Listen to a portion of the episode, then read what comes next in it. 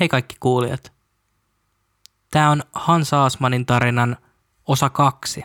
Jos et ole kuunnellut jo osa yksi, niin mä suosittelen, että teet niin, koska muuten tässä koko keississä ei ole mitään järkeä.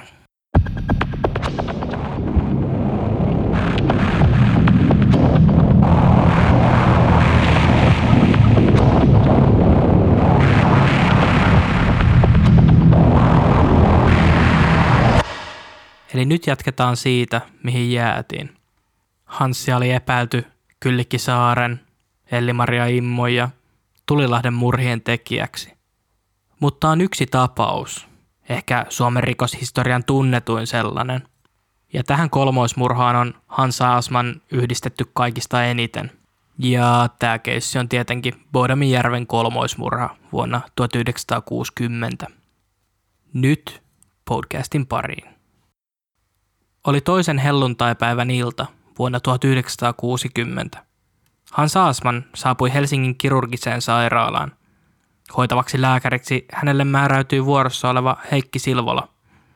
Hoitaja oli riisunut Hanssilta hiekkaiset kengät, mutta pusero ja likaiset haalarit olivat riisumatta. Hanssin haalarit olivat punaisten tahrojen peitossa.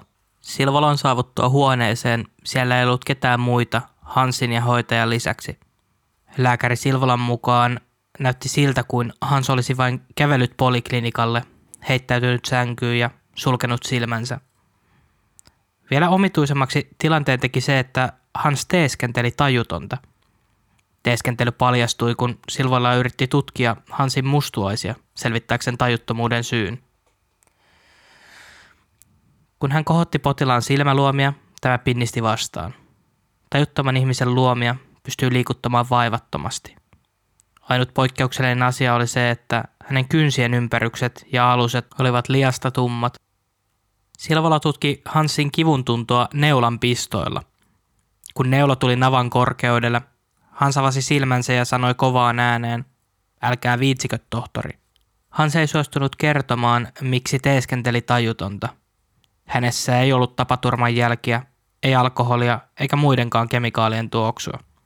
Ruumissa mikään kohta ei aristanut painellessa. Silvola kokikin, että Hansilla oli enemmänkin psykiatrinen kuin kirurginen tauti. Hans oli kuitenkin otettava osastolle epäselvän tilanteen takia. Hänet vastaanotti sairaanhoitaja Helina Orkola. Hans vaati sairaanhoitajalta heti tinneriä, jotta voisi pessä käsiään. Sitä ei kuitenkaan sairaalassa ollut. Koska vesi ei kelvannut, antoi Orkola hänelle bensiiniä. Sillä Hans pesi käsiään läpi yön. Tajuttomuudesta ei ollut enää tietoakaan. Seuraavana aamuna ylilääkäri Väinö Seiron kierrolla Hans jatkoi tajuttomuuden teeskentelyä. Aamukiertoon mennessä maan kaikki tiedotusvälineet olivat kertoneet Buuduminjärven rannalta löytyneestä neljästä nuoresta, joista kolme oli surmattu ja neljäs nuori oli hakattu tajuttomaksi. Nuoret olivat lähteneet kesäretkelle ja leiripaikaksi valikoitui rauhallinen niemenkärki Buudumijärven rannalla. Heidän teltassa nukkuessaan veitsellä aseistautunut hyökkääjä kävi heidän telttansa kimppuun. Hän oli viltänyt teltanarut poikki, jotta nuoret jäisivät luhistuvan telttakankaan alle. Lukuisiin veitsen iskuihin kuolivat 15-vuotiaat Maili Irmeli Björklund ja Anna Tuulikki Mäki sekä 18-vuotias Seppo Antero Boisman. Boismanin ikäinen Nils Wilhelm Gustafsson pääsi raahautumaan haavoittuneena osittain teltan ulkopuolelle, missä surmaaja iski häntä kivellä tai jollain muulla painavalla esineellä leukaan sekä takaraivoon. Tämän seurauksena hän menetti tajuntansa. Nuorilta oli muun muassa viety lompakot ja vähän rahaa, nahkapusero, Nilsin rannekello, Sepon taskukello, siirtopihdit, kantokassi, huivi, pyyheliina, kaksi kulunutta kenkäparia, mutta poikien moottoripyörät oli jätetty sijoilleen. Sepon isältään lainaama puukko oli kateissa eikä sitä ole löydetty. Miesten kengät oli kätketty lähellä sijaitsevan Oittaan kartanon johtavan tien varrelle noin 600 metriä surmapaikasta. Kummatkin kenkäparit olivat eri puolilla tietä. Tyttöjen kenkiä ei oltu piilotettu. Heidät löysi nuori espoolainen Esko Juhansson, joka tuli 11 aikaa aamulla kahden muun pojan kanssa järvenrantaan uimaan. Hän soitti läheisestä vedenpuhdistuslaitoksen puhelimesta poliisille mutta surmaaja ehti saada monen tunnin etumatkan. Aasmanin hoitavaksi lääkäriksi oli helluntaipäivystyksen jälkeen tullut Carlo Lindholm. Häntä kuvailtiin tavattoman kovaääniseksi ja leveäharteiseksi. Lindholmkin oli kuullut Budumin murhista ja oli myös kiinnittänyt huomiota Asmanin kynsiin. Hän vaati selitystä näille. Hans kertoi seuraavasti. Mä menin aamulla työpaikalle hakemaan talonmieheltä vettä, kun mulla oli kovasta urakasta jano ja huono olo. Hän antoi mulle Bordeaux punaviiniä. Siitä mä sain kynsille ja se teki ne mustiksi. Aika pinttynyttä punaviiniä on ollut, jos niitä on bensalla pitänyt hinkata koko yön. Vielä omituisemmaksi asian teki se, että Hans esitteli saksalaisia aikakauslehtiä. Mielenkiintoista. Saksassa on murhattu paljon nuoria naisia sodan jälkeen. Murhaa ei ole koskaan saatu kiinni, kertoi Hans. Hän myös kammotti hoitohenkilökuntaa kertomuksillaan. Olen mäkin ollut kova puukkomies, mutta kaikki ne, joita mä olen leikannut, on kuollut. Hansin sairauskertomukseen ei oltu merkitty vaimoa eikä Vieno häntä käynyt tapaamassa – Asiakirjoihin oli merkitty numero, josta kukaan ei kuitenkaan vastannut useista soitoista huolimatta. Hans itse viihtyi sairaalassa hyvin eikä kysely milloin pääsee kotiin, niin kuin lähes jokainen muu, joka sairaalaan joutuu. Hans valitti ajoittain vatsakipua, mutta senkin syy jäi tutkimuksista huolimatta avoimeksi. Hän vaati aina äänekkäästi jotain lääkettä, kunnes Lindholm täytti lääkeruiskun keittosuola liuoksella. Hän kertoi Hansille, että siinä on morfiineja ja pisti sitten tämän Hansin laskimoon. Kipu loppui heti. Oli kulunut noin kolme viikkoa Hansin saapumisesta sairaalaan ja tuli juhannus. Kaunis kesäsää muuttui sateiseksi ja tuuliseksi, melkein myrskyiseksi. Tästä huolimatta Hans vaati saada nukkua sairaalan parvekkeella. Henkilökunta esteli, mutta lopulta he eivät saaneet Hansin päätä käännettyä. Tätä käytöstä tosin selittäisi vierotusoireet amfetamiinista tai morfiinista – koska molempiin kuuluu runsas hikoilu. Ulkona olisi ollut raikas ilma. Tältä parvekkeelta oli myös hyvä näkymä sairaalan pääovelle ja sille nousevalle ajoluiskalle. Henkilökunnan mukaan juuri tuona yönä kyseisellä ajoluiskalla seisoi Opel-merkkinen pakettiauto. Pakettiauton rekisterinumero oli ZD779. Se ei tuonut ketään eikä sillä tultu sairaalaan. Kukaan ei myöskään tullut siitä ulos. Etupenkillä istui isokokoinen tuntematon mies. Hän antoi ajovalojen palaa alkuillasta puoleen yöhön asti. Valot osoittivat kuulemma toisen kerroksen parvekkeelle, missä hän syöpyi. Auto poistui sairaalalta vasta aamulla. Kirurgisen sairaalan amanuenssin Jorma Palon tehtäväksi jäi selvittää, kenelle Opel kuului. Hoitohenkilökunta oli päivä päivältä epäileväisempi Hansin suhteen. Auton omistajaksi selvisi espoolainen maanviljelijä, jonka talosta oli viisi kilometriä Aasmannien kotiin. Siitä taas oli vain lyhyt matka Buudumijärven rantaan. Apumies Antti asui taas puolestaan rikospaikasta myös noin viiden kilometrin päässä. Palo laitettiin soittamaan myös sen vallilalaisen verstaan talonmiehelle, jossa Hans ilmoitti saaneensa punaviiniä käsille ja vaatteilleen. Talonmies kielsi jyrkästi Hansin käyneen työpaikallaan helluntaina ja kuulleensakaan niin hienosta juomasta kuin Bordeauxsta. Verstaassa ei ryypiskelty tai säilytetty alkoholia. Joku nainen kuitenkin oli käynyt hakemassa verstaan avaimia helluntaina ja oli ne myös saanut.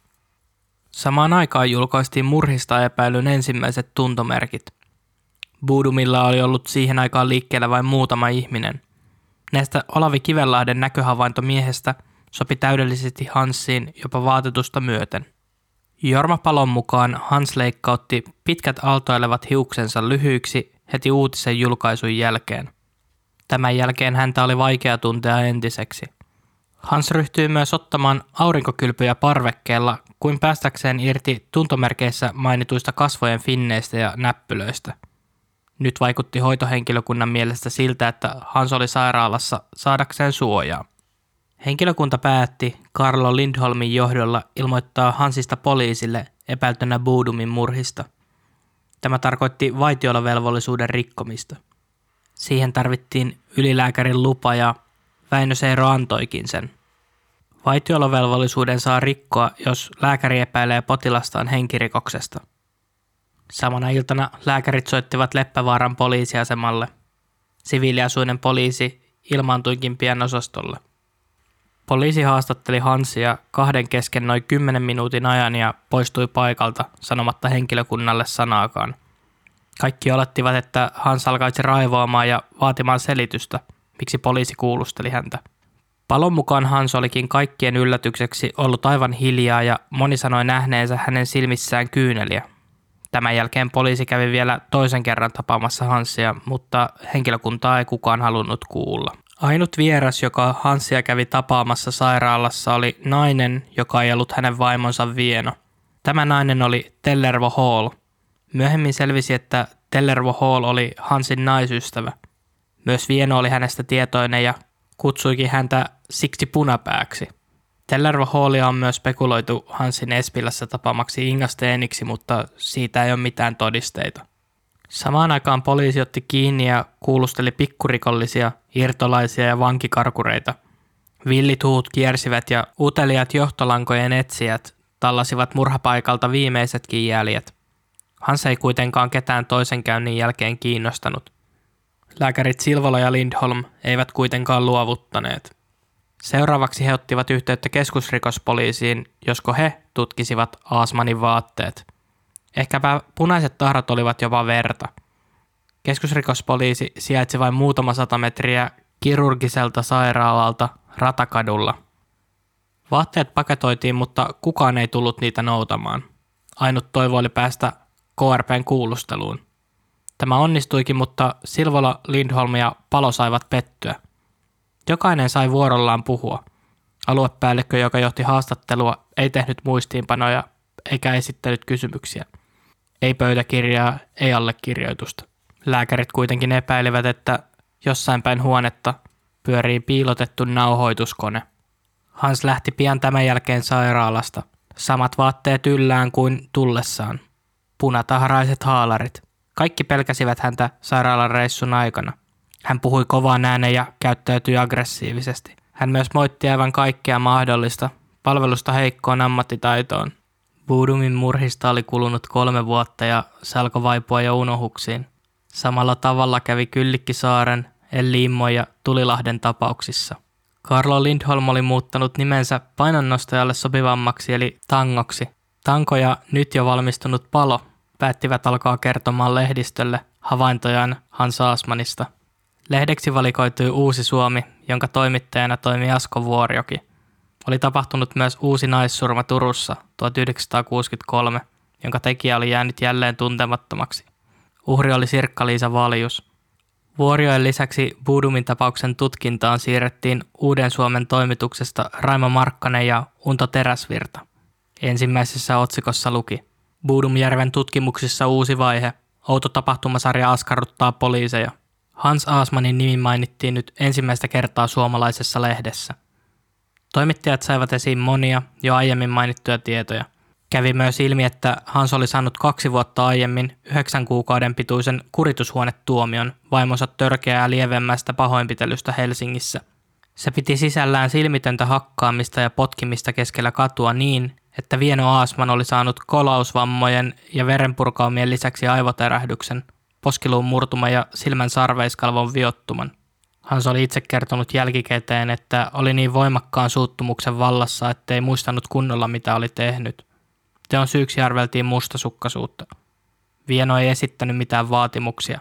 Lehtihaastattelussa Vieno kertoi jopa Hansin olevan liian kiltti mies eikä ero tullut kuuloonkaan. Näin hän vakuutti, vaikka jo Berliinissä asuessaan joutui pakenemaan Hansia sairaalaan. Hansia ei pidätetty eikä viety kärsimään rangaistustaan. Sen sijaan, että hänet olisi etsintä kuulutettu, annettiin hänen matkustaa Suomessa, Ruotsissa ja Länsi-Saksassa ja ehkä muuallakin. Hänellä oli ajoittain kaksi voimassa olevaa passia, joille ei selitystä löytynyt. Hänellä oli virallisesti Suomen kansalaisuus jo tähän aikaan. Uuden Suomen toiminnan ansiosta myös KRP joutui julkisuuteen. Apulaispäällikkö Vainio kiisti jyrkästi Hansin osuuden veritekoihin – hän kertoi kuulustelleensa Hansin työkaveria ja suomalaissyntyisen Morsiammen, eikä mitään raskauttavaa ollut ilmennyt. Morsiammen henkilöllisyys paljastui vasta vuosikymmeniä myöhemmin juuri Tellervo Halliksi. Kihloihin he olivat menneet jo 60-luvulla. siitä huolimatta, että Hans oli naimisissa Vienon kanssa. Vaikka Tellervo vieraili sairaalassa useasti, ei hän tullut koskaan osastolle asti. Kaikki tapaamiset tapahtuivat käytävillä. Henkilökunnan mukaan vaikutti siltä, että Tellervo peitteli kasvojaan aina kun henkilökunta käveli hänen ohi. On toki muistettava, että 60-luvulla aviorikoksiin ei suhtauduttu kovin suopeasti. Myös Vieno kertoi, että vieraili Hansin luona kirurgilla. Hansia hoitanut henkilökunta ihmetteli tätä Vienon väitettä kovasti, koska ainut vieras, joka Hansilla oli ollut, oli Neiti Hall. Poliisi käytti myös hypnoosia tutkimuksissaan. Ensimmäinen tapahtui pian murhayön jälkeen. Niistä saatiin edellä mainitut tuntomerkit, jotka Pulmijärven murhien ainut eloon jäänyt Nils Gustafsson antoi. Ne sopivat Hanssiin. Kuusi vuotta murhien jälkeen 1966 myös Olavi Kivenlahti vaivutettiin hypnoosiin. Hän oli asunut siihen aikaan järven lähellä ja nähnyt murhaajaksi oletetun miehen varhain aamusta helluntaina 1960.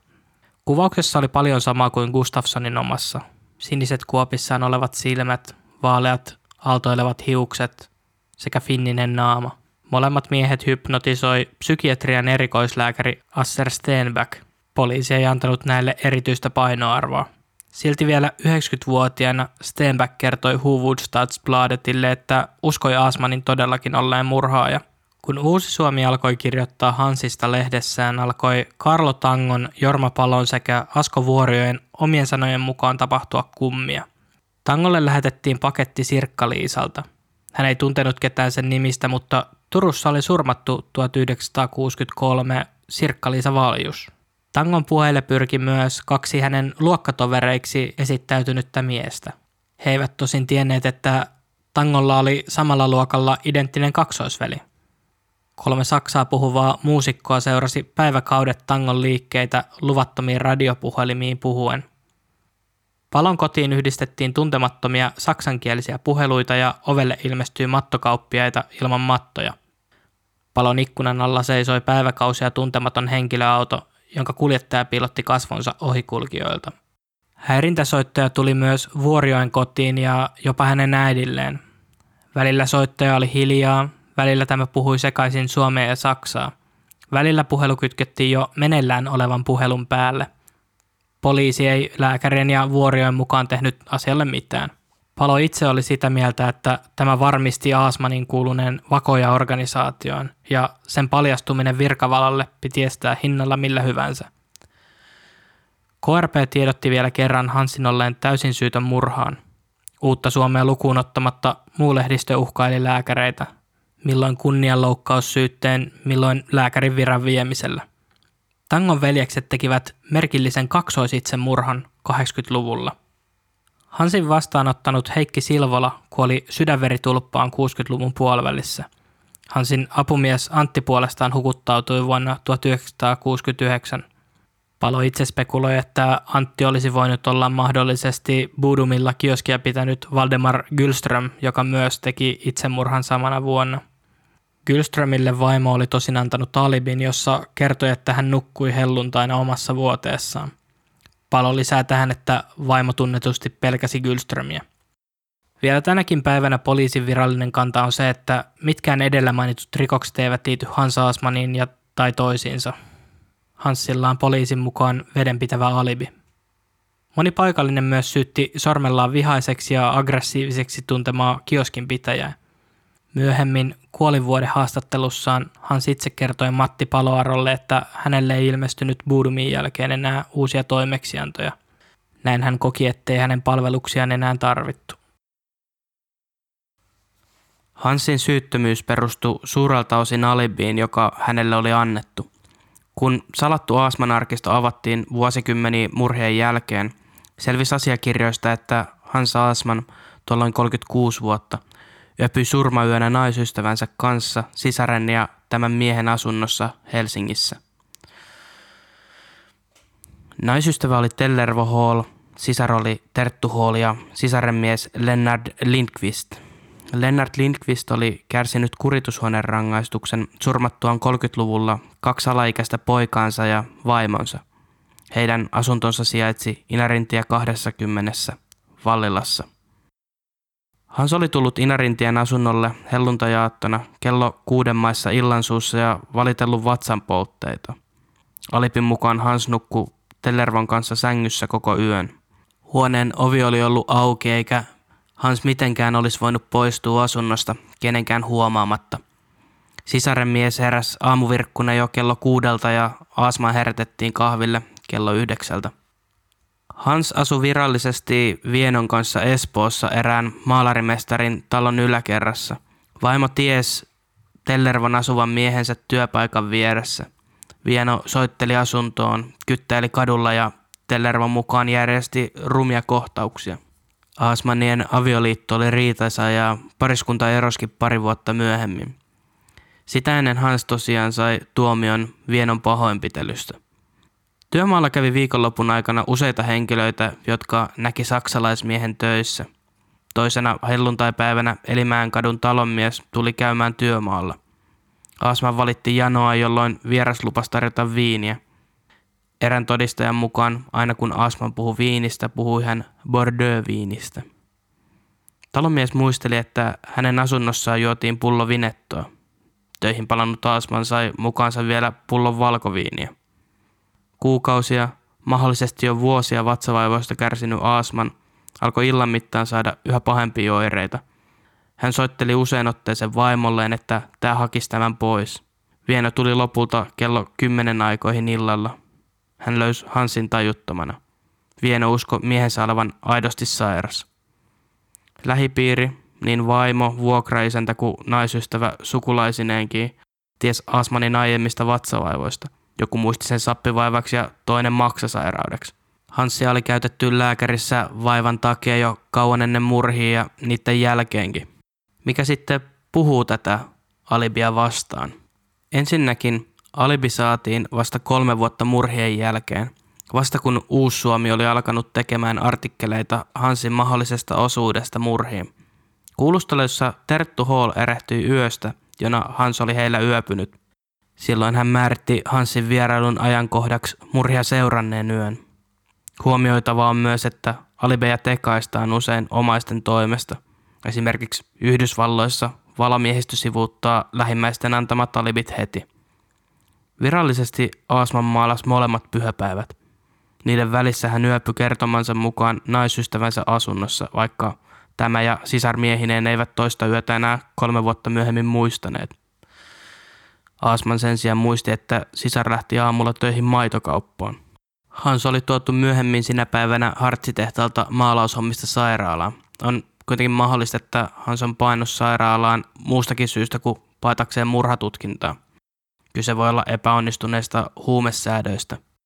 Sairaalassa sitten vierotusoireet olisi alkaneet, koska lääkärit ei suostunut hänelle enää morfiinia antamaan heidän mielestään keksittyihin vaivoihin. Se voisi selittää, miksi Hans halusi nukkua yön parvekkeella. Vierotusoireisiin yleensä kuuluu runsas hikoilu. Toisaalta epävakaa käytös saattoi myös selittyä sillä, että vierotusoireet oli alkaneet jo ennen sairaalaan tuloa. Hyvin oleellisena osana todistajista oli tämä Elimäenkadun talonmies, sukunimeltään Vatka, joka poliisin mukaan todisti Alibin puolesta syksyllä 1963. Kuitenkin on erikoista, että kun Uuden Suomen toimittajat oli muutama viikko aikaisemmin keskustellut miehen kanssa, niin silloin hän ei ollut maininnut mistään alibista. Lähteitä lukiessani mä oon saanut sellaisen käsityksen, että kaikki havainnot työpaikalta tuli juuri tältä talonmieheltä. Välillä kielletään viinin juonti kokonaan työpaikalla ja välillä hän on antanut Asmanille viinipullon mukaan. Myöhemmin poliisin iltasanomille antamien tietojen mukaan Vankilaviranomaiset olivat kertoneet Hansin olevan työhön kelpaamaton. Tämä työhön kelpaamaton mies kuitenkin ahkeroi koko kauniin viikonlopun Elimään kadulla maalaushommissa. Uusi Suomi oli löytänyt todistajan, jonka mukaan Hans oli tullut maanantai-iltapäivällä Espoon Muuralan kotiin autolla, pakannut mukaansa jotain tavaroita ja häipynyt saman tien. Eli todistuksiin löytyy suunta ja toiseen. Kuinka uskottavaa muuten on, että Hansin kaltainen lusmuilija työskentelisi koko viikonlopun? Hansin työtä vieroksuvasta asenteesta on kertonut hänen sukulaisensa, työkaverinsa sekä myös vankilaviranomaiset, niin kuin tuossa mainitsin. Myös Suponarkistossa tämä profiili Hansista työnvieroksujana on vahvistettu. Alibin spekulointia ja sen todenperäisyyttä voitaisiin spekuloida loputtomiin. Mä löysin myös muita aika mielenkiintoisia yksityiskohtia. Toki Hansin käytös kirurgilla oli outoa. Ja alibi suoraan sanoen mun mielestä aika hutera. Budumijärven tapahtumapaikalla tehtiin havainto Hansin ulkonäköön sopivasta miehestä. Samat ulkonäölliset piirteet toistu Nils Gustafssonin kuin silminnäkijä Olavi Kivenlahden hypnoosissa. Toisaalta psykiatrian professori Hannu Lauerma totesi Gustafssonin hypnoosissa antaman lausunnon olevan ristiriidas vammoihin, jotka hänelle oli tuotettu. On hyvin harvinaista, että uhri saa aluksi täyden muistinmenetyksen ja sen jälkeen pystyy hypnoosissa antamaan niin tarkan kuvauksen. Toki Olavi Kivenlahden tapauksessa ei kuitenkaan ollut tällaista epäselvyyttä. Mitä tulee siihen sairaalan pihassa olleeseen ZD779 rekisterinumeroiseen Opelin pakettiautoon? Sen kuljettaja oli kuulemma odottamassa vaimoa, joka oli kuolemansairaan äitinsä luona. Tälle mä en löytänyt mitään lähdettä, mutta Iltasanomien edesmennyt toimittaja Mika Mölsä oli tämän tiedon kaivannut esille. Luotettakoon siis häneen. Hanssia hoitanut tohtori Tanko, entiseltä nimeltään tosiaan Lindholm, kertoi niistä saksalaisista radiovakoilijoista.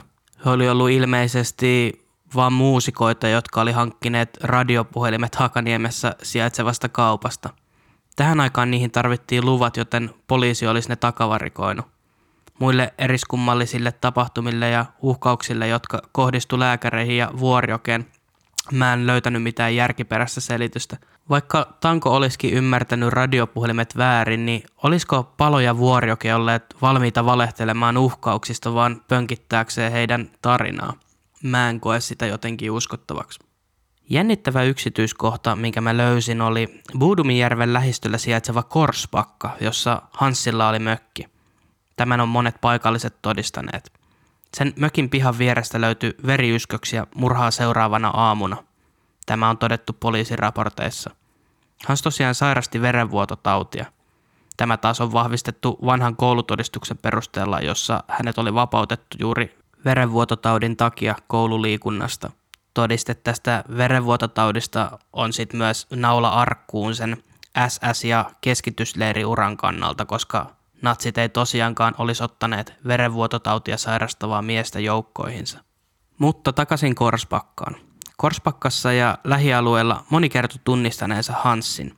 Eräs paikallinen Alf Lundqvist oli nähnyt hänet läheisellä kioskilla. Hans ei ollut puhunut mitään, hän vaan tuijotti ihmisiä. Mökkinaapurin mukaan Hans olisi yöpynyt siellä murhayönä. Murhan jälkeen Hans ei enää koskaan palannut mökille – Tuntuu kovasti siltä, että kaiken sen tiedon jälkeen, mitä mä oon kaivannut esiin, jäi Budumijärvellä moni silminnäkijä kokonaan kuulustelematta. Toisaalta tapauksen saama mediahuomio aiheutti sen, että poliisille tuli kymmeniä turhia todistajia, jotka saattavat tukkia tutkinnan aivan kokonaan. Ja kuten tiedetään, niin 50- ja 60-luvulla Suomen poliisin ammattitaito rikosten selvittämiseksi ei ollut mitenkään erityisen kova. Silminnäkijöitä ei kuulusteltu, vääriä epäiltyjä kovisteltiin ja murhapaikkoja ei eristetty. Mutta on vielä yksi murha, johon Hans Aasman on yhdistetty. Palataan vuoteen 1963. 23. päivä heinäkuuta löytyi yksityisasunnosta Turun Rauhankadulla nainen murhattuna. Hänen nimensä oli Sirkka-Liisa Valjus. Uusi Suomi kertoi tapahtumasta näin. Nainen löytyi kuolleena. Verityö turkulaisasunnossa – Tiistaina löytyi Turun Rauhankatu 19 asunut Sirkka-Liisa Valjus kuolleena. Ruumiissa oli nähty pahoinpitelyn jälkeä ja asunnossa sekä porraskäytävässä oli verijälkiä. Neiti Valjus oli nähty viimeksi maanantai-iltana ravintola Valensiassa, mistä hän oli poistunut seurassaan noin 24-vuotias mies kello 00.30. Mies oli 180 senttiä pitkä, hoikka ja ulkomaalaiselta vaikuttava. Hänen kasvonsa olivat pyöreät, tukka vaalea ja ylöspäin kammattu ja lyhyt sivuilta paksuhko. Lisäksi kerrottiin, että miehellä oli ollut yllään avoin tumma puku, johon olisi varmaan tullut veritahroja. Uhri oli syntynyt 1929 Kaavilla, mistä hän oli myöhemmin muuttanut Joensuun kautta Turkuun. Hänen ammattinsa oli vakuutusedustaja. Sanomalehdet alkoi seurata surmatyötä nyt yhtä kiihkeästi kuin Kyllikki Saaren surman aikana. Parin päivän päästä Uusi Suomi kirjoitti näin. Turussa tapahtunut murha askarruttaa. Murhaaja saattaa olla ulkomaalainen. Heinäkuussa 1963 Hans saapui matkoiltaan Ruotsista Suomeen. Hänen seurassaan oli Kosti Korpikoski. Kaksikko asettu Korpikosken veljen omistamaan matkustajakotiin Peräseinäjoelle. Koska Hans oli perheelle tuttu, ei matkustuskorttia huoneeseen kirjautumista varten tehty. Hans ilmoitti noutavansa vaimonsa Vienon Kotkasta, toisi hänet Peräseinäjoelle ja lähtisi Turkuun hoitamaan asioita. Ja tämä asia arvon kuulijat oli mikä muukaan kuin Sirkka-Liisan luona käyminen. Hän oli alkanut tapailemaan uusia miehiä Hansin poissa ollessa ja saatua muutama vuosi aikaisemmin syntyneen lapsensa muualle hoitoon. Tosiaan Hansilla ja Sirkka-Liisalla oli ollut suhde jo muutaman vuoden ajan. Vieno kertoi, että matka Kotkasta Peräseinäjoelle oli pelkkää hiljaisuutta. Molempia ärsytti kymmenen vuotta kestänyt suhde, mutta erotakkaan ei voinut sen aiemmin mainitun organisaation tai yhtiön pelossa. Vieno huomautti usein siitä kadonneesta sukasta ja siitä märkäsukka-episodista ja tämä sai Hanssin ahdistumaan. Vieno myös tiesi Sirkkaliisasta, jonka luona hänen kertomansa mukaan Hans oli vierailut usein. Hän myös epäili, että Sirkkaliisan poika olisi Hanssin. Kirjan Luottamus tai kuolema mukaan organisaatio tai suomeksi KGB ei olisi pitänyt tästä käänteestä – ja tämä ei ollut Hanssin ainut ongelma. Hän kertoi myöhemmin paloarolle saaneensa uhkauksia ja hämäriä vihjeitä. Hans oli tosin piilottanut kaikki arkaluotoiset paperit hyvään talteen eikä kukaan hänen mukaansa uskaltaisi hänen tästä syystä koskea. Matka Peräseinäjoelle taittu Vienon mukaan Opel Capitain autolla. Hans lähti matkaan kohti Turkua 23. päivä heinäkuuta 1963. Hans ei kuitenkaan tiennyt, että Hänestä myöhemmin kirjoittava Jorma Palo oli ajamassa nelostietä Jämsän eteläpuolella kohti Jyväskylää. Palo huomasi saman juhannusyönä sairaalan pihalla seisseen ZD779 rekisterisen auton tulemassa häntä kohti. Hän olisi muuten lähtenyt seuraamaan autoa, mutta hänellä oli vaimo ja lapsi kyydissä. Seuraavan päivänä surmattiin Sirkka-Liisa Valjus. Palo itse koki, että hän olisi ehkä voinut pelastaa Sirkka-Liisan, jos olisi onnistunut pysäyttämään auton. Havainnoista ulkomaalaisen miehen kanssa vietetystä illasta huolimatta murhaajan jäljille ei päästy. Sirkka-Liisa löytyi alastomana asunnosta ja hänessä oli pahoinpitelyn jälkiä. Asunnossa oli ilmeisesti käyty ankara kamppailu. Siitä oli osoituksena muun muassa hajallaan oleva kalustus ja seinästä irti repästy puhelin. Lattialta löytyi vaatteita sekä lasinsiruja. Keittiön pöydältä löytyi tyhjä konjakkipullo ja kaksi likööripulloa. Rikoksen epäillään tapahtuneen noin kello kolmen aikoihin yöllä, jolloin asunnosta oli kuultu pahoinpitelyyn viittaavia ääniä. Löytöhetkellä Sirkka-Liisan kaulan oli kierretty veneenmuotoisen pöytälampun johto. Kaikesta näki, että hän oli taistellut vastaan kaikin voimin. Kaikki hänen rahansa oli myös viety. Tanssiravintola Valencia oli Sirkka-Liisalle tuttu. Vanha porttieri eli eteisvahtimestari tunnisti Sirkka-Liisan ja huomasi, että hänellä oli mies seuralainen. Portieri ei muistanut miehen nimeä, mutta usko nähneensä hänet aikaisemminkin Valensiassa. Koko illan tanssittuaan Sirkka-Liisa poistui miehen kanssa noin puolen yön jälkeen ravintolasta. Taksi vei heidät Sirkka-Liisan kotiovelle. Seuraavana iltapäivänä Sirkka-Liisan ystävätär Saara Nissinen yritti päästä asuntoon, mutta koska kukaan ei avannut, päätti hän mennä omilla avaimilla sisään. Hän löysi Sirkka-Liisan surmattuna. Keväällä 1963 Hans oli mennyt Suomen suurlähetystöön Berliiniin uusimaan vanhentunutta passia. Sitä ei uusittu, koska poliisisanomissa oli häntä koskeva etsintäkuulutus sovittamattomasta kuritushuoneen rangaistuksesta. Tämä kuritushuoneen rangaistus oli tullut Vienon pahoinpitelystä. Hans kuulu kategorian A1 eli hänet oli pidetettävä tavattaessa. Mutta mitä tapahtuukaan? Hansia ei pidätetty ja hän sai jopa jostain voimassa olevan passin, mikä mahdollisti esimerkiksi hänen reissut Ruotsiin, vaikka hänet oli etsintä kuulutettu. Tuon passin lisäksi Hanssin epäillään saaneen hollantilaisen merimiespassin ja pestautuneen laivaan. Tämä laiva sitten olisi tuonut Hanssin takaisin Suomeen heinäkuun 13. päivä. Tämä merimiespassi mahdollisti esteettömän matkustamisen Suomeen ja Ruotsiin. Todistajien mukaan Sirkkaliisan seurassa ollut mies oli saksalainen suomea murtaen puhuva ja helposti kiivastuva mies. Taksinkuljettaja piti seuralaista saksalaisena tai hollantilaisena ja murhaista epäiltiinkin yleisesti hollantilaista merimiestä. Saara Nissinen tunnisti puolestaan Hansin mieheksi, joka oli edellisenä uutena vuotina juhlinut Turussa hänen ja Sirkkaliisan kanssa – Itävaltalais-sveitsiläinen ravintolamuusikko oli asunut Sirkkaliisan alivuokralaisena ja tunnisti hänkin Hansin varmuudella mieheksi, johon hän oli tutustunut vuokraemäntänsä luona tai jossain saksalaisten suosimassa ravintolassa. Löytyi muitakin turkulaisia, jotka tunnisti Hanssin vierailleen Sirkkaliisan luona. Jotkut oli jopa nähneet Sirkkaliisan Hanssin Opelin kyydissä. Poliisi oli kuitenkin sitä mieltä, että hovimestari ja tarjoilijat eivät päässeet seuralaisen identiteetistä yksimielisyyteen. Heille näytettiin useiden miesten kuvia ja turhaan. Asunnosta löytynyt miehen verinen kengänjälki ei auttanut rikoksen selvittämisessä. Sormenjäljistä ei puuttu mitään, joten oletetaan, että niitä ei ollut. Helsingin Sanomien mukaan KRP oli päätynyt siihen tulokseen, että Asmanin todettiin olleen toisen seurojen mukana tietyssä paikassa – mitään viitteitä siitä ei myöskään löytynyt, että hän olisi ollut osallisena Sirkkaliisan murhassa. Aasman itse kertoo olleensa viimeksi Turussa 3-5 vuotta sitten.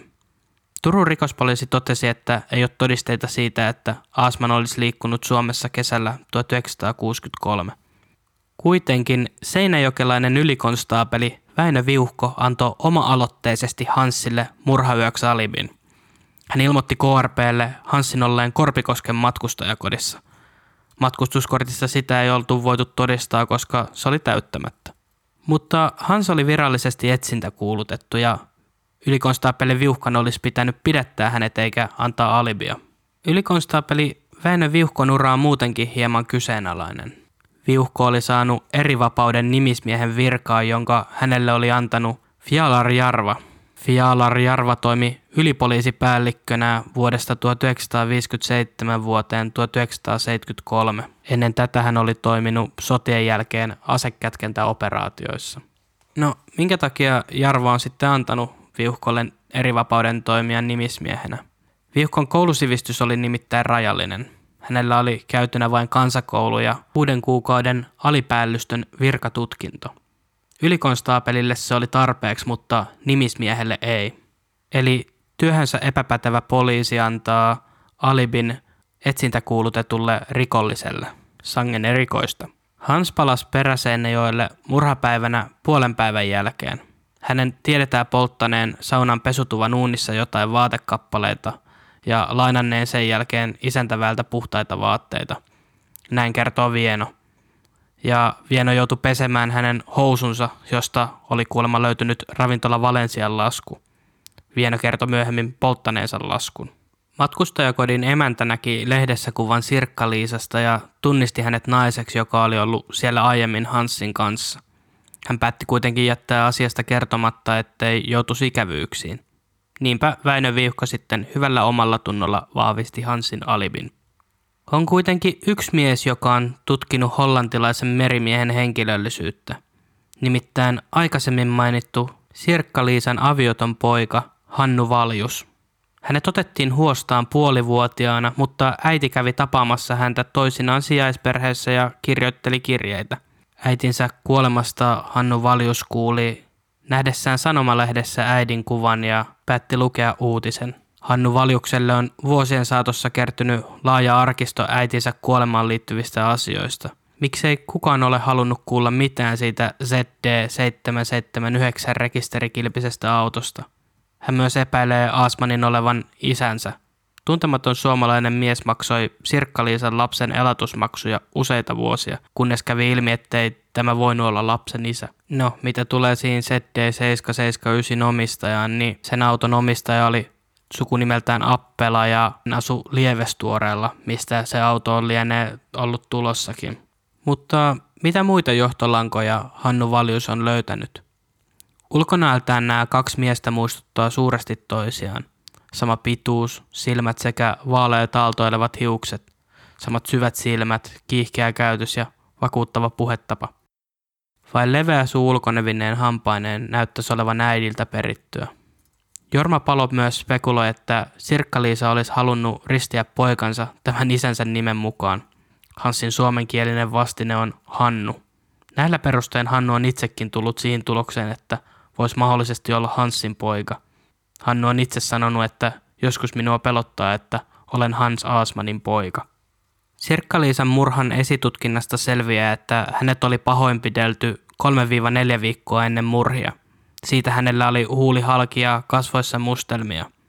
Sirkka-Liisa oli kertonut, että hänet oli pahoinpidellyt saksalainen merimies, joka oli suuttunut, kun hän ei päästänyt miestä asuntoonsa. Todistajat myös kertoivat, että Sirkka-Liisalle tuttu mies oli hakannut hänen päätään seinään. Mitään niin sanottua savuavaa asetta eikä Sirkka-Liisan murhaajaa ole koskaan löydetty. Kun Uusi Suomi nosti Buudumin uudelleen julkisuuteen vuonna 1963, alkoi viranomaiset osoittaa tehokkuuttaan. Ulkoasianministeriö ilmoitti lähettäneensä Hansia koskevan luovutuspyynnön Länsi-Saksan viranomaisille heinäkuun 17. päivä 1963. Kukaan ei kuitenkaan selittänyt, miksi sen lähetyksessä kesti kaksi vuotta. Hansin tiedettiin myös olevan Peräseinäjoella, josta hänellä oli se alibikin Sirkka-Liisa Valjuksen murhayöltä, joten hänet olisi tavutettu ilman luovutuspyyntöäkin. Kolme kuukautta tämän jälkeen ilmeni, että Hans oli palannut Ruotsiin. Lokakuun 10. päivä poliisi lähetti Interpolin välityksellä maailmanlaajuisen etsintäkuulutuksen. Voodoo-artikkeli oli ilmestynyt 9. lokakuuta eikä sitä ennen poliisi ollut ilmassut mitään kiinnostusta Hansin kiinniottamiseksi. Uusi Suomi myös otti yhteyttä Ruotsin poliisiin, mutta Ruotsista ilmoitettiin, etteivät he tiedä Hansista mitään. Tunnettuja asuinpaikkoja Hansilla Ruotsissa olivat Täby, Sundbyberg, Vigbyholm, Mörby ja Vallentuuna. Työpaikkaa Hans oli vaihtanut usein. Vienon työpaikoista tai ruotsin kielen taidosta ei ole mitään tietoa. He eli ilmeisesti kiertolaiselämää asuen autoissa ja vuokramökeissä – Ruotsin poliisi pääsi kuitenkin Hansin jäljille. Hänen olinpaikaksi määritettiin kesämökki Uuthamrassa lähellä Vallentuunaa. 11 miehen poliisijoukko lähti toimiin. Asunnolla oli vain Vieno pienen koiransa kanssa. Vienon mukaan Hans oli lähtenyt taksilla huvittelemaan Tukholmaan noin 25 kilometrin päähän. Poliisit ei uskoneet häntä, vaan jäivät tarkkailemaan asuntoa. Samaan aikaan Hansia etsittiin Tukholmasta. Yön pimetessä Vieno kävi taskulampulla antamassa merkin metsässä piileskelevälle Hansille. Poliisit palas takaisin ja kyseli Vienolta tästä taskulampun väläyttelystä. Vieno ei osannut antaa vastausta, joten poliisit epäilivät Hansin olevan vielä mökissä. Hans löytyikin vaatekomerosta päällysvaatteet päällä, hiestä märkänä. Hänellä ei ollut asetta eikä hän tehnyt vastarintaa. Hans pidätettiin ja hänet laitettiin kolmeksi viikoksi istumaan Longholmenin keskusvankilaan odottamaan luovutusta Suomeen. Luovutuksessa ei pitänyt olla mitään ongelmaa, koska Suomen ja Ruotsin välillä on rikollisten luovutussopimus. Mutta Hansille tämä ei tietenkään käynyt. Hansin asianajajana toimi Turil Bakken ja hänen välityksellään Hans vastusti luovutusta ja vaati tuomion lievennystä. Perusteeksi hän kertoi puutteellisen suomen kielen taidon, mikä oli haitannut hänen puolustautumistaan pahoinpitelyoikeudenkäynnissä. Vaatimuksiin ei suostuttu, vaan KRP vaati Hansin luovutusta. Kun Hans istui Longholmenin keskusvankilassa, alkoi Ruotsin poliisi tutkia tämän osuutta maassa sattuneisiin selvittämättömiin nuorten naisten murhiin. Tunnetuin näistä oli 1958 löytynyt Birgitta Löfqvistin alaston ruumis Västerbakkenista lähellä Tukholmaa. Yhtymäkohtia Suomessa tapahtuneisiin murhiin oli Teltta, kaunis järvenranta ja se, että Birgitan kello ja kenkä olivat kateissa. Hansin tiedettiin jossain vaiheessa elämää asuneen myös Västerbakkenissa. Tästä kuukausi aikaisemmin oli Tukholmassa puukotettu Agnetta Nyholm kuoliaksi. Kaksi vuotta myöhemmin 1960 surmattiin syyskesällä Sundbybergissä Ulla Persso ja tästä kahden viikon kuluttua Berit Lindqvist. Ulla Perssonin oltiin nähty nousevan kaksiväriseen henkilöautoon, jonka kuljettajaksi epäiltiin ulkomaalaista miestä – sekä häntä että Lindqvistia oli kuristettu ja puukotettu. Kaikilta uhreilta oli viety pikkuesineitä, kenkiä, kelloja ja kameroita. Hansin tiedettiin asuneen myös Sundbybergissä. Kuulustelut vankilassa tehtiin ruotsiksi, sillä Hansin kielitaito oli riittävä, mutta taaskaan hänen syyllisyydestään ei saatu todisteita. Yhtä vähän edistyttiin Länsi-Saksassa tehdyissä nuorten naisten murhien tutkimuksissa. On aika varmaa, että nämä nuorten naisten murhat on juuri niitä samoja, mistä Hans höpötteli siellä kirurgisessa sairaalassa ja pelotteli hoitohenkilökuntaa. Lehtikuvissa Suomen saapunut Hans näytti naureskelevan ja vitsailevan keskusrikospoliisin saattajien kanssa. Vieno jäi vallentuuna ja Iltasanomat julkaisi hänen kanssaan tehdyn haastattelun. Otsikko kuului näin. Rouva Aasman toteaa, asuimme lähellä Buudumia, mitä pahaa siinä on. Jutussa kerrottiin myös, että Vieno oli palkannut tuomarin viemään pahoinpitelyn korkeimpaan oikeuteen, jotta Hansin tuomio saataisiin lievennettyä. Näin ei ollut kuitenkaan tapahtunut. Kovasti mä oon miettinyt tätä, että miten Vieno myöhemmin elämässään sitten alkoi kertoa tarinoita Hansista, mutta, mutta vielä vankeustuomion aikana hän jopa puolusteli Hanssia. Siitäkin huolimatta, että Hans oli pahoinpidellyt Vienon todella pahasti. Hans joutui istumaan tuomiotaan Riihimäen keskusvankilaan, jossa hän antoi omia lausuntojaan. Näissäkin hän kielsi kaiken. Häntä haastatteli muun muassa Tuulikki Silvo. Silvo kysyi, miksi Hans piiloutui, vaikka oli vuosia tiennyt, että häntä tullaan hakemaan kärsimään tuomionsa. Pohdittiin myös, miksi murhajutut otettiin uudelleen tutkittavaksi.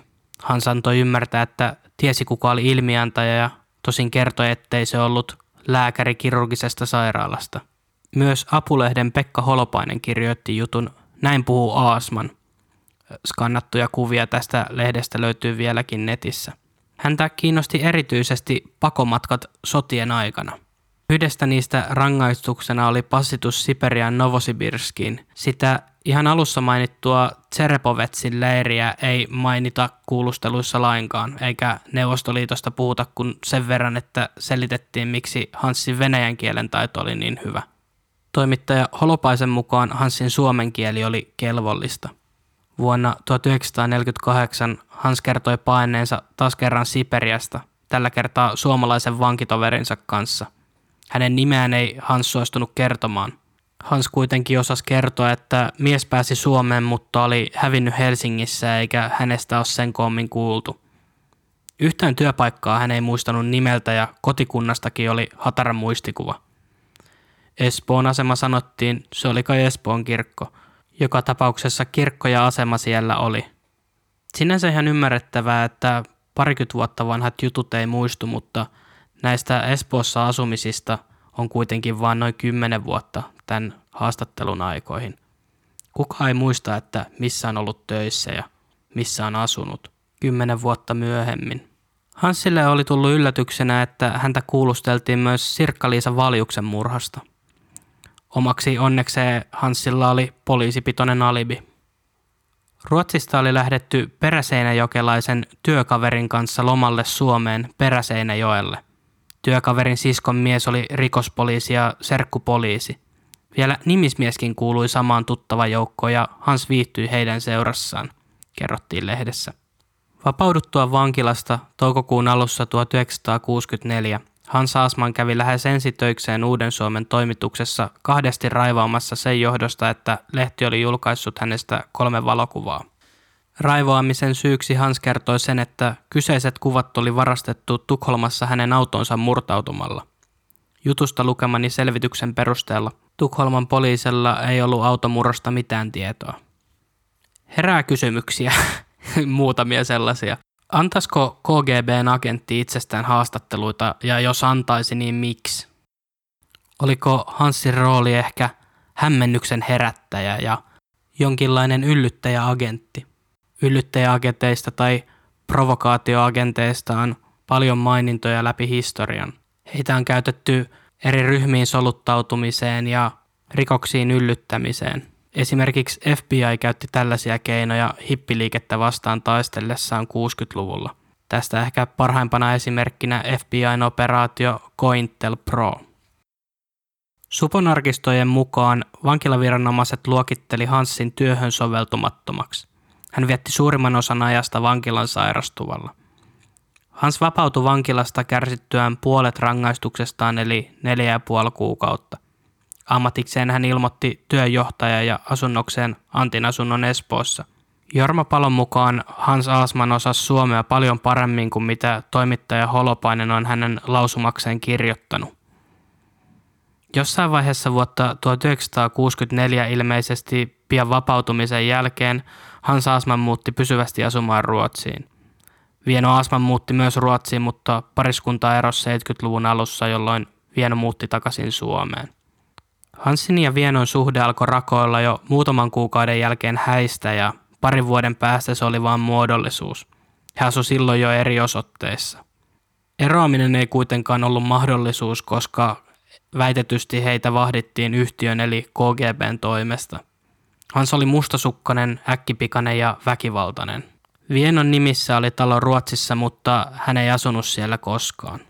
Vieno itse muutti jossain kohtaa Kotkaa, mutta palasi takaisin Helsinkiin, jossa kuoli vuonna 1991.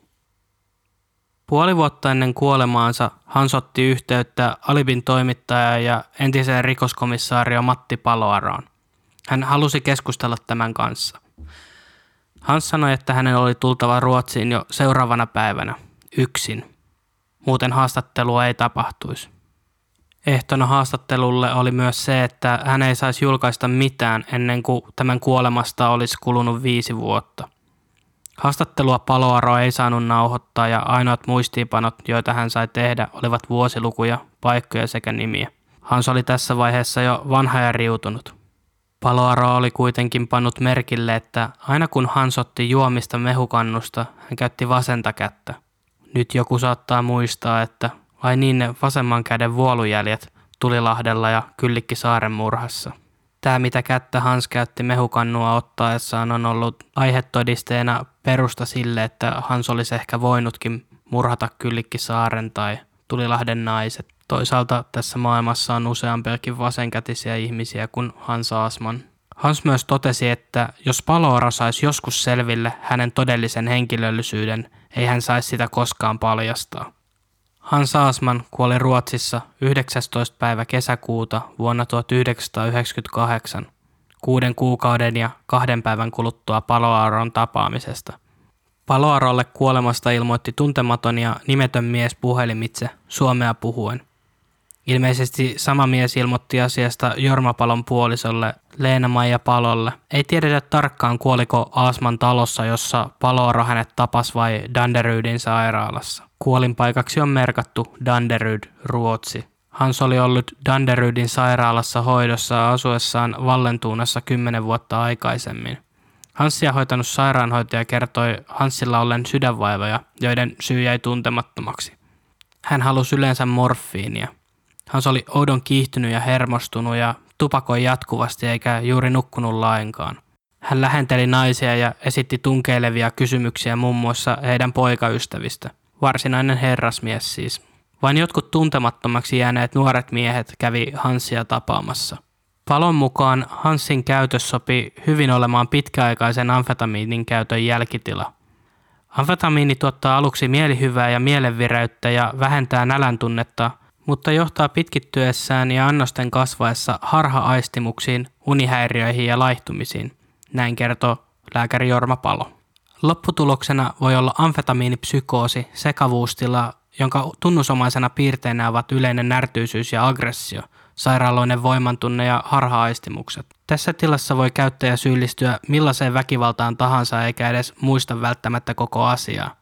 Ruumiillisiin muutoksiin kuuluu laikukasiho, sydämen toiminnan häiriöt, aivohalvaus sekä munuaisten ja maksan toiminnan häiriöt. Ellei käyttöä saada loppumaan, on seurauksena kuolema. Paloarolle Hans tunnusti epäonnistuneensa varsinaisessa tehtävässään.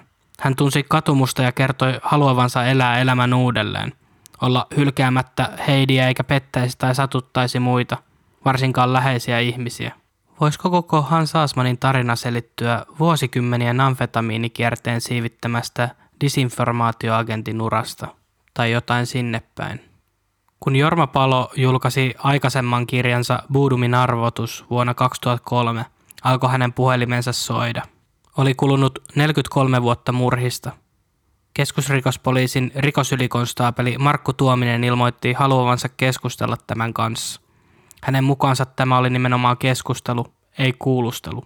Tästä syystä Palo päätti olla ottamatta lakimiestä mukaan. Hän kuitenkin pyysi mukaan Asko Vuorioon, joka suostukin lähtemään. Kun miehet pääsi virkahuoneeseen, ilmoitettiin, että tämä on kuulustelu ja että palo toimisi todistajan asemassa. Myös vuorijoille toteutettiin sama kuulustelu. Asmanin toistuvaa tajuttomuuden teeskentelyä, tinnerin pyytämistä, käsien bensiinipesua ja vaatteiden tutkimatta jättämistä ei otettu puheeksi lainkaan. Ei puhuttu myöskään, miksi kuritushuonetuomio saanut Hans sai matkustella vuosia maasta toiseen, pitäen samalla hallussaan kahta samanaikaista passia. Samoihin aikoihin KRP-rikosylikonstaapeli Pertti Lehtinen ilmoitti Iltasanomissa, ettei Hansin vaatteista löytynyt raskauttavia yhteyksiä surmapaikalle, joskin poliisi kylläkin vitkasteli kiireidensä takia ennen kuin potilaan vaatteet tutkittiin laboratoriossa. Kiirettä KRP ei palolle valitellut, kun lupas tulla hakemaan ne silloin samana päivänä. KRP myös ilmoitti, että sillä on hallussaan surmateltta, mutta sormenjälkiä siitä ei surmapaikalla saatu. Rikosylikonstaapeli Tuominen ilmoitti, että hänellä oli yli 50 sivua lääkärien ja hoitajien kuulustelupöytäkirjoja. Tätä Jorma Palo ei voinut ymmärtää, koska ketään hoitohenkilökuntaan kuuluvaa ei oltu kutsuttu kuulusteluihin liittyen helluntain 1960 tapahtumiin tai Hansa Asmaniin. Näitä henkilöitä oli lääkärit Heikki Silvola, Karlo Tanko ja Jorma Palo sekä sairaanhoitaja Helina Orkola – kun Palo tätä tiedusteli, vetos KRP asiaan vaan sanomalla, että tiedot on salasia. Kun Paloara myöhemmin haastatteli Helina Orkolaa, kertoi hän asiat kuten Palokin. Ketään ei oltu haastateltu. Mistä on sitten saatu yli 50 sivua kuulustelupöytäkirjoja? KRP itse on todennut kirjat fiktioksi – Myöskään toimittaja Ari Korvola ei saanut käsiinsä tätä 1960 tehtyä kuulustelun pöytäkirjaa eikä vuoden 2003 kuulusteluvideota. Tässä vedottiin lakiin viranomaisten toiminnan julkisuudesta. Onkin outoa, että fiktioita kirjoittanut palo haettiin kuulusteltavaksi. KRP mukaan Hansin alipi on vedenpitävä, vaikka se on annettu kolme vuotta myöhässä. Entinen Uuden Suomen toimittaja Asko Vuorioki muisteli keskusteluaan poliisijohtaja Fjalar Jarvan ja poliisineuvos Kosti Vasan kanssa. Hän kertoi näin. He, viitaten Fjalar Jarvaan ja Kosti Vasaan, sanoivat, muistan sen sanatarkasti, he sanoivat, olette saaneet paljon selville, tiedätte enemmän kuin poliisi. Ja tässä yhteydessä saatiin se käsitys, että he olivat yhtä mieltä meidän kanssa siitä, että Hans Asmal oli Buudumjärven murhaaja. Suomalaisella klubilla kävi kyllä selväksi, että heidän antamansa lausunto meille siinä yhteydessä oli tarkoitettu nimenomaan uudelle Suomelle. Me saimme varsin selkeästi sen käsityksen, että jos me julkistamme heidän lausuntonsa virallisessa mielessä, niin he kiistävät kaiken. Fialar Jarva totesi myös murhaa tutkineelle Uuden Suomen toimittajalle seuraavasti. Aika ja olosuhteet olivat silloin sellaisia, että emme voineet muuta. Me kaikki tiedämme, mistä oli kysymys. Suomeksi siis suomettumisen aika ja Neuvostoliiton pelko. Alipi puolestaan kirjoitti 90-luvulla seuraavasti. Ylin poliisijohto suojeli murhaajaa 1960-luvulla. 60-luvulla Suomi eli Neuvostoliiton vaikutuspiirissä. Suomi oli itsenäinen, mutta niin sanotusti suomettunut, sillä viitattiin kommunistisen ideologian myötäilyyn. Suomessa se johti siihen, että KGB järjesti jokaiselle merkittävälle suomalaispoliitikolle agentin – jonka kanssa poliitikko keskusteli ja kutsui kotiinsa. Samaa menetelmää käytti Itä-Saksa eli DDR ja sen tiedustelupalvelu Stasi. Monet eteenpäin pyrkivät poliitikot halus saada oman agenttinsa, koska tämä takas menestyksekkään uran. Agentteja oli Neuvostoliiton suurlähetystössä Tehtaankadulla ja DDR-lähetystössä Kulosaaressa. Myös monet suomalaiset poliitikot vierailivat näissä. Suomessa tehtiin 50- ja 60-luvuilla useita selvittämättömiä henkirikoksia. Suomessa näitä oli kahdeksan, Ruotsissa ainakin kuusi ja Saksassa kymmenen. Kaikki vastaavanlaisia. Näissä kolmessa maassa tunnetaan siten kahdelta vuosikymmeneltä 24 tyttöihin ja nuoriin naisiin kohdistunutta väkivallan tekoa, joissa tekijä on jäänyt tuntemattomaksi. Huomioitavaa on kuitenkin, että tohon aikaan rikostapauksiin määritettiin eri tutkijat eivätkä he pitänyt yhteyttä toisiinsa mitenkään. Maaseudulla käytettiin kaukopuheluita ja ne piti tilata keskuksista. Puhelimia oli harvassa. Rikospaikkoja ei eristetty huolellisesti, jos ollenkaan. Ei ollut steriilejä päähineitä tai haalareita, tupakan tuppeja heitettiin ympäri kyliä. DNA-tutkimuksesta ei tiedetty, koska DNA-rakennekin keksittiin vasta vuonna 1953. Suomessa myös tähän aikaan etsittiin syyllisiä mielisairaaloista työlaitos- ja vankikarkureista ja muista epäsosiaalisiksi leimatuista henkilöistä. Ei uskottu, että tekijä voisi löytyä tavallisten ihmisten keskuudesta. Nykyään käytetään teknisiä menetelmiä, profilointia ja DNA-analyysiä. Matti Paloaro halusi itse KRPssä rikoskomissaariona toimiessaan tutkia Asmania, mutta sai vaan vihjeitä, että siihen mieheen ei saanut koskea. Hans Asmanin tunnustus kuolivuoteellaan Ruotsissa Neuvostoliiton salaisen poliisin KGBn agenttina toimimisesta ei sinänsä ole mitenkään erikoinen juttu. Suomessa paljastui 50- ja 60-luvuilla lukuisia vakoilutapauksia, jossa oli tuomittu eri puolilla maata peiteammattien turvin toimineita vakoja. Heidän tehtävinään oli urkkia tietoja teistä, silloista ja muista mahdollisille sotatoimille tärkeistä yksityiskohdista. Paljastuneiden määrä kertoi, että Suomessa operoi sadoittain KGBn asiamiehiä ja heidän tiedottajiaan, joista suurin osa ei ole koskaan paljastunut. 2000-luvulla espoolainen taksikuski ja Asmanin mysteerin ehkä eniten perehtynyt Kenneth Sederberg löysi Asmanin jäämistöstä vinkakellon kuoren. Hän tutki pitkään Asmanin tapausta ja sai yhteyden naiseen nimeltä Pia Johansson, joka hoiti Hansia viimeisinä vuosina. Pia Johansson antoi Sederbergille tavaroita kuten kellon kuoren, aurinkolaseja, silmälaseja ja zipposytkärin – Mielenkiintoisena yksityiskohtana oli juuri se, että Budumjärven ainoalta selviytyjältä Nils Gustafssonilta varastettiin kello. Hansin jäämistöstä löytynyt kello vastasi kuvaukseltaan samanlaista kelloa, joka Nilsillä oli. Kenneth Sederberg myös etsi käsinsä Hansin omaiset. Näille Sederberg näytti kuvaa Hansista. Hansin sisko Margot Krüger totesi, että Das ist meine Brüder Hans, eli tuossa on veljeni Hans. Sederberg loi hyvät suhteet Hansin perheeseen ja he suostuivatkin luovuttamaan DNA-näytteen hänelle. Nimittäin tässä kellon kuoressa oli vereksi oletettuja tahroja, jotka Sederberg lähetti Jari Louhelaiselle tutkittavaksi Lontooseen. Jari Louhelainen tunnetaan ehkä parhaiten Jack the Ripper-tapauksen DNA-näytteiden tutkimisesta. Kellossa ollut tumma tahra tosiaan oli verta. Siitä löytyi osittaisia DNA-profiileja. Kellossa oli Y-kromosomi, eli ainakin miehen DNAta siitä löytyi. Sitä verrattiin uhreen ja Nilsin DNAhan. Se ei ollut yhteensopiva heidän kanssa. Myös Hansin jäämistöstä löytyneistä laseista kokeiltiin DNA-osumaa. Ainakin Asmanin sukulaisilta saaduista näytteistä voitiin todeta, että DNA laseissa ei kuulunut Hansille. He myös tutkivat Buudumjärven murhatertan vieressä olleen rullalle käärityn tyynyliinan, jossa oli vierasta DNAta ja spermaa. Tämä ei ainakaan täsmännyt Hanssiin. Se kuuluu vieraalle miehelle. Sperman DNA-näytettä testattiin useisiin ihmisiin. Esko Lonka ja Arne Louko, jotka oli myös epäiltyjä, testattiin heidän poikiensa DNAn kautta. Näyte ei sopinut myöskään heihin. Aikaisemmin mainittu kioskinpitäjä Valdemar Gylströmin poika ei antanut DNA-näytettä. Hän vetosi siihen, että telttailijat hakivat vielä myöhään tarpeita kioskilta, joten sitä DNAta varmasti löytyy. Poika myös vetosi siihen, että murhia seuraavan päivänä oli otettu kuva, jossa isä Valdemar oli paidatta ilman mitään vammoja. Ainakin yksi mysteerin osa saataisiin selvitettyä Margot Krygerin perheen antamalla DNA-näytteellä. Ja se olisi, oliko Hannu Valjus oikeasti Hans Asmanin poika – ja entä se Kyllikki saaren katoamispaikan läheisyydestä löytynyt sukko? Voisiko siitäkin saada vielä DNA-näytteen? Eräs nettietsivä kävi myös tapaamassa Tellervo Hallia. Tellervo oli luonnollisesti suuttunut ja sanonut, että älkää tutkiko vanhoja asioita, joudutte vielä vaikeuksiin. Myös eräs paikallinen buudumilainen oli osannut tunnistaa Tellervon, jolla oli punaiset hiukset, naiseksi, joka vieraili Kuorspakan mökissä – Tellervo Hall kuoli vuonna 2009 Helsingissä. Mitä tulee sitten siihen oikean henkilöllisyyden paljastamiseen, minkä Hans Aasman paloarolta kiesi? Oli nimiä Marta Assenbach, Max Haase tai Hans Aasman. Voidaan kuitenkin nykyään jo todeta, että Hans tosiaan syntyi vain Hans Aasmanina. Mitään salaista identiteettiä hänellä ei ollut.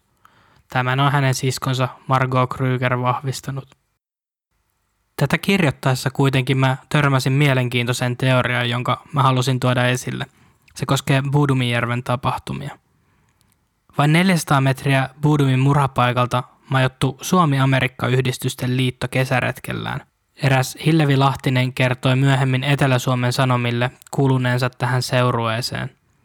He oli alun perin olleet aikeissa leirityä Murhaniemeen, mutta maanomistaja oli ajanut heidät sieltä pois.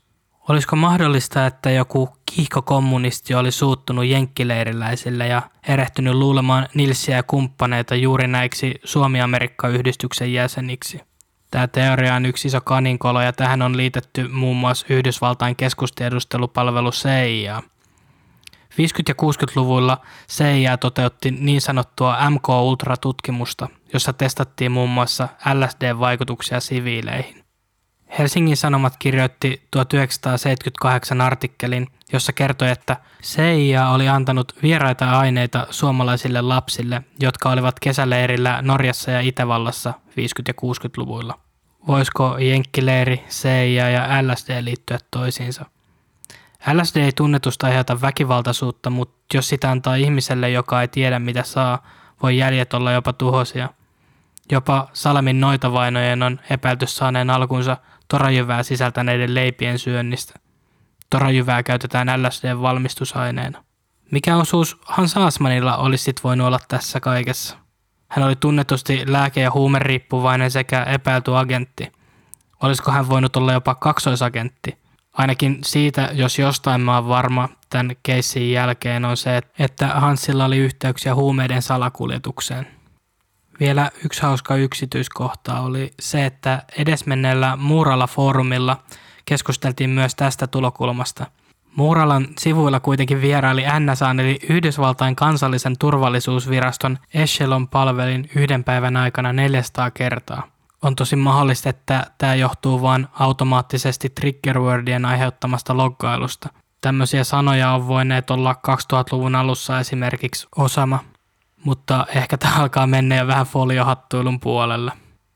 Mutta mitä kaikkea me voidaan päätellä tästä? Saatiinko me vastaus siihen, kuka tai mitä Hansa Asman oli?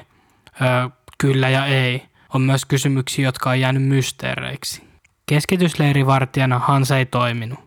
Sotavankiajat sen sijaan ovat pääosin totta. On täysin mahdollista, että hänet olisi voinut siellä sotavankileirillä käännyttää – ei välttämättä täyspäiväiseksi agentiksi, mutta jonkinlaiseksi sätkynykäksi ehkä. Agenttiutta ei ole koskaan pystytty todistamaan todeksi tai valheeksi. Hans osasi useita kieliä, ja myös aikaisemmin mainittu poliisipäällikkö Fjalar Jarvan kommentti Hansin koskemattomuudesta on mielenkiintoinen.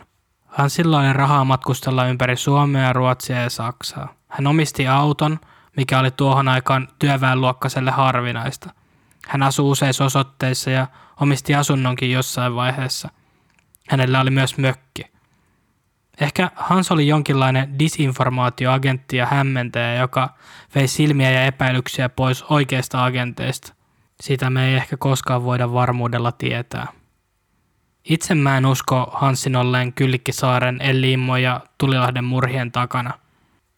Buudumissa ja Sirkka-Liisa Valjuksen tapauksessa on kyllä todella monia yhteensattumia. Ruotsi ja Saksan murhat taas on umpikuja ikävä kyllä.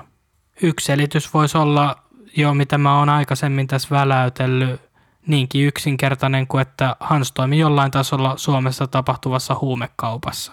Ehkä hän auttoi niiden kuljettamisessa Suomeen tai sitten välitti niitä Helsingistä maakuntiin.